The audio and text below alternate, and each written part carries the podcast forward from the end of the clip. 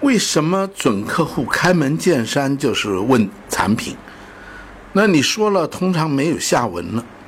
那这要怎么处理？这说明呢，这个市场是非常的竞争的，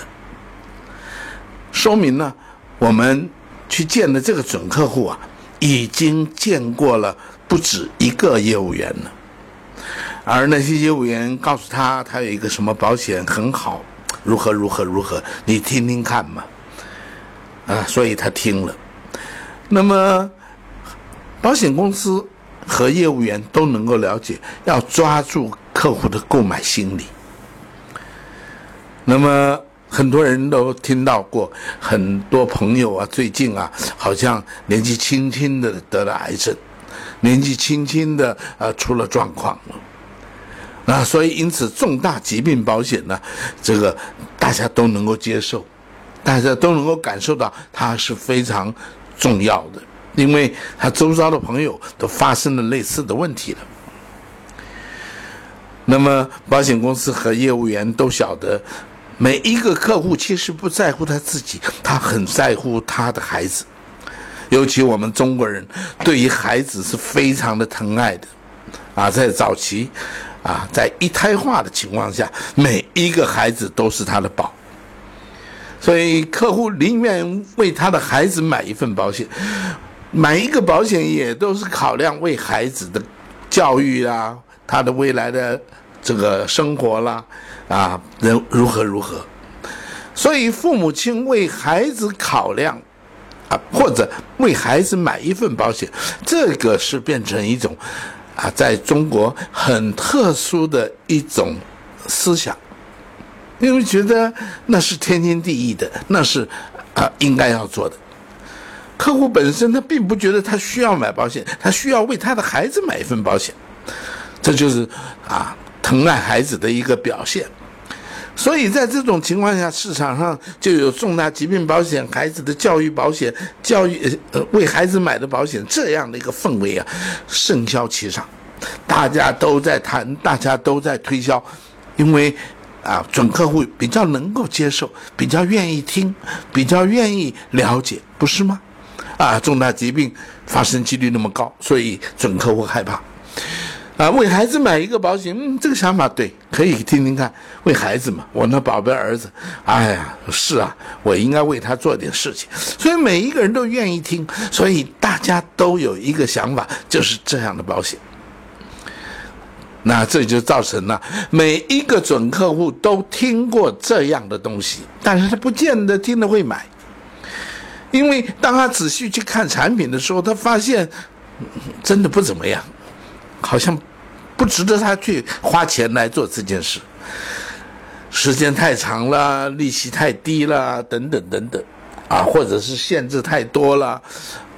但是还有一点，就是他希望能够多了解一些，因为货比三家不吃亏嘛。所以当你是一个寿险业务员，你的准客户通常都很愿意跟你谈话，是因为他听过很多保险，所以他就开门见山的就问你，你们公司有没有那个重大疾病保险，讲给我听一下，或者说你们有没有给小孩子买的那些保险，你说给我听听看，我想了解一下教育保险。这就是为什么准客户开门见山就要谈保险谈产品，因为被业务员教坏了嘛。那些笨蛋业务员见个客户就去讲了以后客户没有买，然后客户就开始东比西比，东问西问，让后面的业务员也做不到生意这是猪头业务员所做的事情。所以这是一个现象不非常明确也非常清楚的知道，这种现象是很普遍的。那怎么处理呢？当然是不能告诉他，你跟他讲了，你向他报告了，你提供建议书了提供资料给他了，他满意了，请问你他会他会买吗？他如果会买，前面那个业务员他就买了，对吗？所以他一定会说让我再研究一下，让我看看，让我比较一下。那难怪他没下文了嘛。所以到后头来成交的不是因为产品，是因为那个业务员给予他的压力或给予他的诱惑啊，那个业务员跟他的关系非凡，他们之前有一些金钱的来往，或者他曾经帮助过他，所以碰到这个业务员啊，他就比较不能够再去什么拖延呐、推脱了，考虑考虑，研究研究，不行了，就赶快买吧，反正他本来就要买，所以因此买了，啊，或者另外一种情形就是业务员愿意把佣金退掉，啊，折扣给客户，这是非法的，这是犯法的，但是客户会因为这个原因，觉得值得，那就买了，所以我们正派的业务员没有生意。而那些混蛋业务员把生意做走了，但是他也没赚多少钱，他甚至于很快就会阵亡，因为一个没有办法赚到钱的业务员如何在这行业里生存下去呢？所以啊，这种情形反复的重复的在这市场里发生。那当然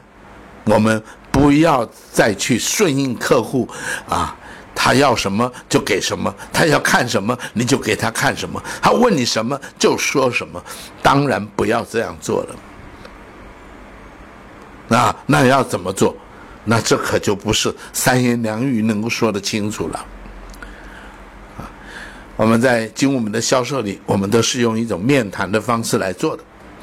当客户说你们公司有没有小孩子的保险啊，我们业务员就会说有啊，但是我不知道为什么你会问到这样的一个问题，关于小孩子的保险，是什么想法让你问这样的问题呢？啊，我们为了了解一下他的想法，当客户说出他的想法以后，我们大概就已经有路可走了。啊，至于怎么走，啊，当然三言两语我们也无法讲得清楚的。